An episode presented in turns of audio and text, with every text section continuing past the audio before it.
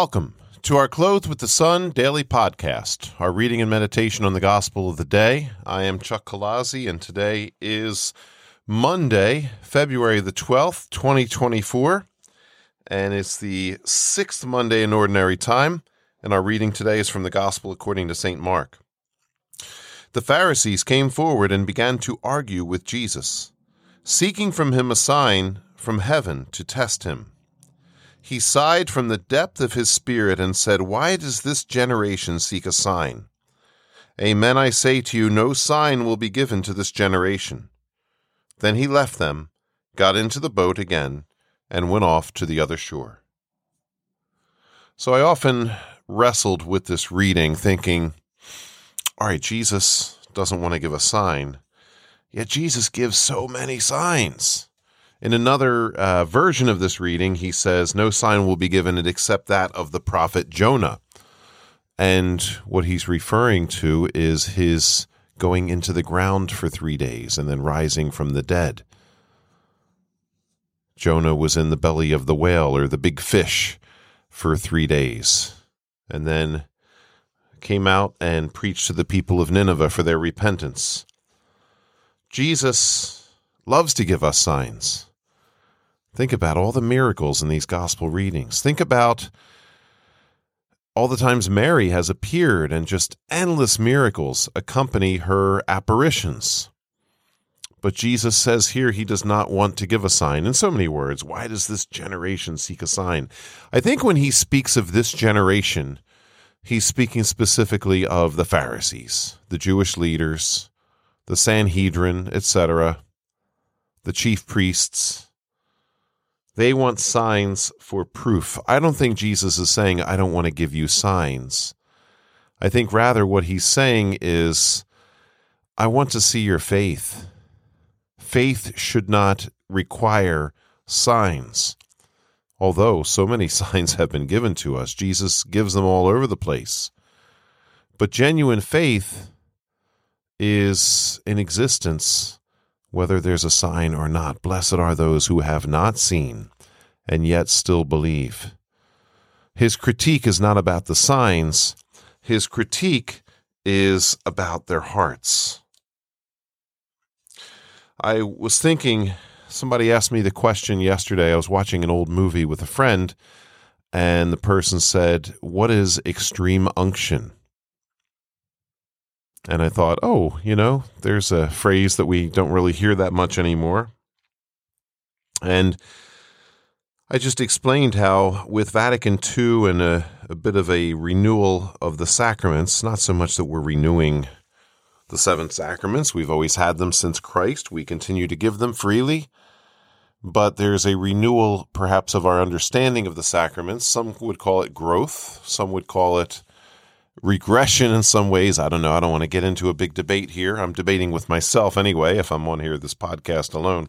Um, and I'm not talking about the Mass specifically right now, but I know that with the Vatican II, uh, re, you know, we call it reform, renewal. I don't know what you want to call it. I mean, it's just a uh, taking a new look, we could say, at the sacraments there's a new emphasis, which was really the original emphasis on the sacrament of the anointing of the sick, where it's supposed to focus on healing for the living. And in fact, in the Catechism, it says one of the effects of the anointing of the sick is that sometimes people physically heal. But if a person doesn't physically heal, still they're given strength by the sacrament. They're given courage. They're, they're healed on the inside. It's a strengthening sacrament extreme unction doesn't exactly necessarily refer to the anointing of the sick, but very often the mentality was if someone's about to die, we give them the anointing of the sick. But then also, and we use the term last rites, when somebody's about to die, we anoint them, we hear their confession, and we give them communion as preparation for death. In the history of the church, in the early church, there was a tremendous emphasis on miracles, on signs. The early Christians for 300 years asked for miracles constantly and were given them. Martyrs went to their deaths without feeling the pain, and many, many people saw it. So many people were miraculously cured. So many people prophesied. There were endless miracles. Now, some might say, well, it's because they were all saints, because they were all suffering. When the suffering ended, then they weren't able to perform miracles anymore. But others will say, no, you know what? Jesus commanded us to perform miracles in his name. He commanded us. He said, You will do this. You will drink poison and it won't harm you. You will drive out demons in my name. You will cure the sick in my name. And I believe what happened, and I've heard different people speak about this recently, is that when the Edict of Milan was signed and Christianity became legal, Christianity became very quickly corrupt because church and state came together as one. And usually, when that happens, I'm not saying it's a bad thing. Wouldn't it be nice if everybody was Christian, if everybody was Catholic, if the, the state was all on the same page? But the fact is, there's so much corruption in political power, and I've spoken about this recently, that yes, then church leaders and state leaders get close, they buddy up, and then there's corruption on both fronts. And so there's a constant renewal going on in the church, such as in the early days, monasticism, those becoming hermits, and then over the ages, different orders that have developed. And now in this day and age, we have religious orders, but also lay communities and all sorts of lay movements. And it's very often in these new things, these reform movements, that we see the miracles. Some say, well, it's just because they're holy. Well, okay, yeah, there's a holiness there, an otherworldliness there, but at the same time, isn't that supposed to be the norm? Aren't they simply doing the things that Jesus commanded us to do? But we, because of the corruption and because of church and state becoming so closely united, for whatever reason, the miracles stopped happening, the signs stopped occurring, and then the sacraments took on a minimalistic understanding such as, and this is how so many people think, so many Christians and Catholics are thinking this way in our own day and age. Well, I'll think about God when I know I'm getting ready to die. And so our faith became all about death. And then, even in our preaching, it's become all about how to avoid hell versus how to live life to the full, which is what Jesus wanted. Living life to the full means physically, emotionally, spiritually, socially, all of it coming together, intellectually, artistically, all of it coming together. That's what Jesus wants. That's what Jesus intended for the signs and the miracles to be everywhere. Because remember what Jesus says when he performs a miracle your faith has saved you. When there is genuine faith, there are miracles. So the attitude of the church towards the sacraments I think, reflected where so many of the people have been for how long? 1600 years until what we would call the charismatic renewal in the 20th century. With the charismatic renewal, and it was started among Protestants, but then Catholics caught on, and suddenly now, and, and we're seeing it more and more among those pockets of Christianity and Catholicism that are legit that are actually made up of people that go to church and pray regularly and live their life for Christ, truly live it and not just do it in a minimalistic manner, among these groups, we see miracles, we see prophecy, we see the gifts of the Spirit. So, more and more people that are very devout in their faith are saying, you know, this was supposed to be the norm all along. We're seeing it now since there's been a renewal. We saw it in the early church. It's a shame that we lost it. But yes, so there's this understanding anointing of the sick is the sacrament of healing. There's lots of healing going on, even from people who are not priests, just praying over other people. So much healing is being seen. But at the same time, the sacrament is given for our healing as well. And it's not just merely last rites. It's not just merely something that, oh, we better get this done, get this out of the way because somebody's about to die as Nacho Libre says in the movie by the same name, uh, Jack Black.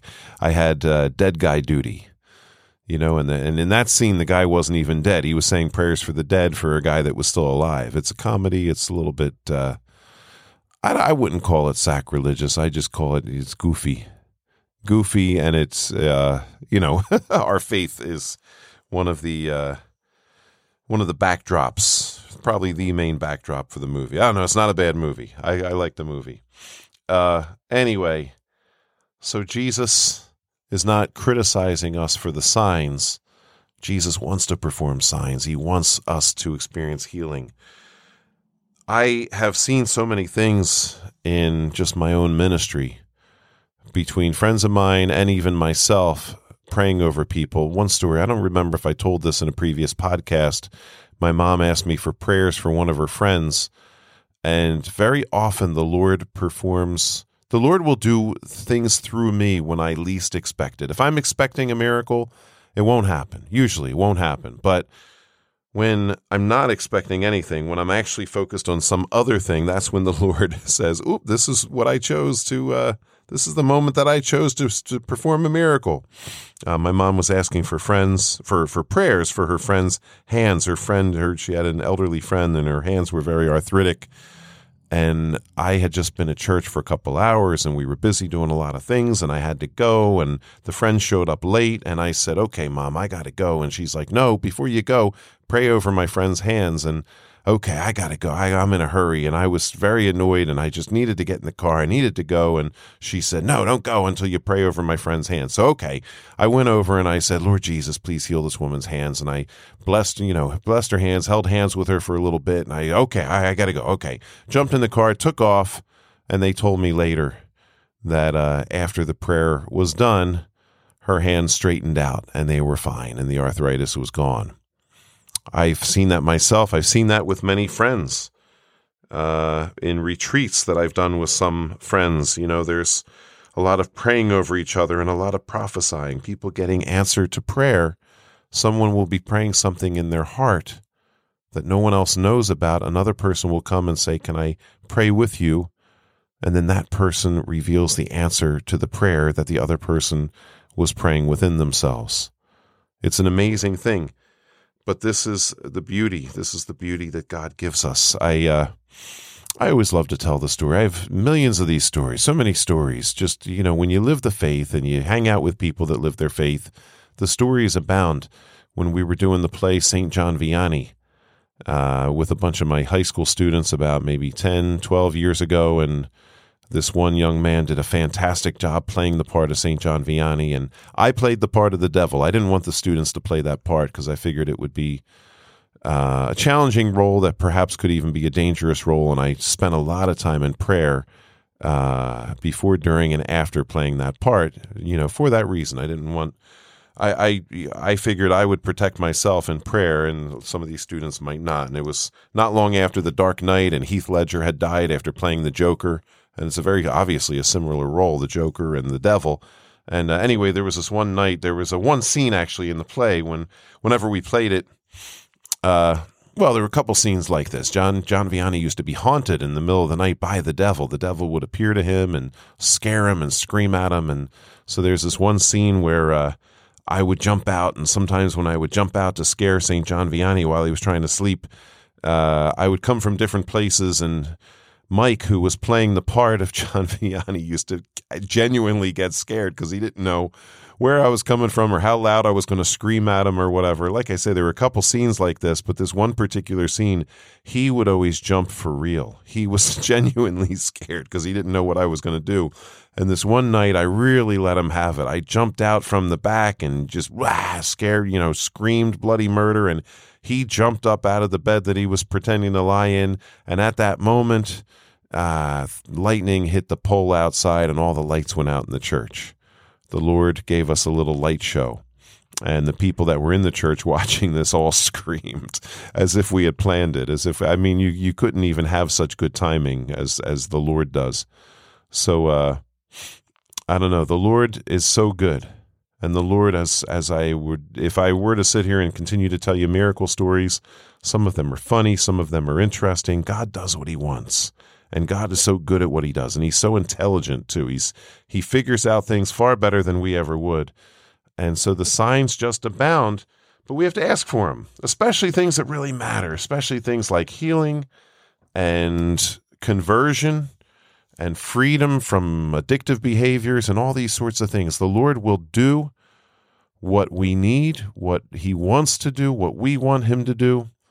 But remember, the difference is, as we see in this reading here today, it's not about testing the Lord with a negative spirit, as if uh, we're just going to try to explain it away anyway, but rather what Jesus says your faith has saved you. He wants our faith, He wants our hearts, and to the degree that we hand it all over to Him, to that same degree, He is open to us and He is so generous and He's willing to give us everything that we need. Have a great day. God bless you.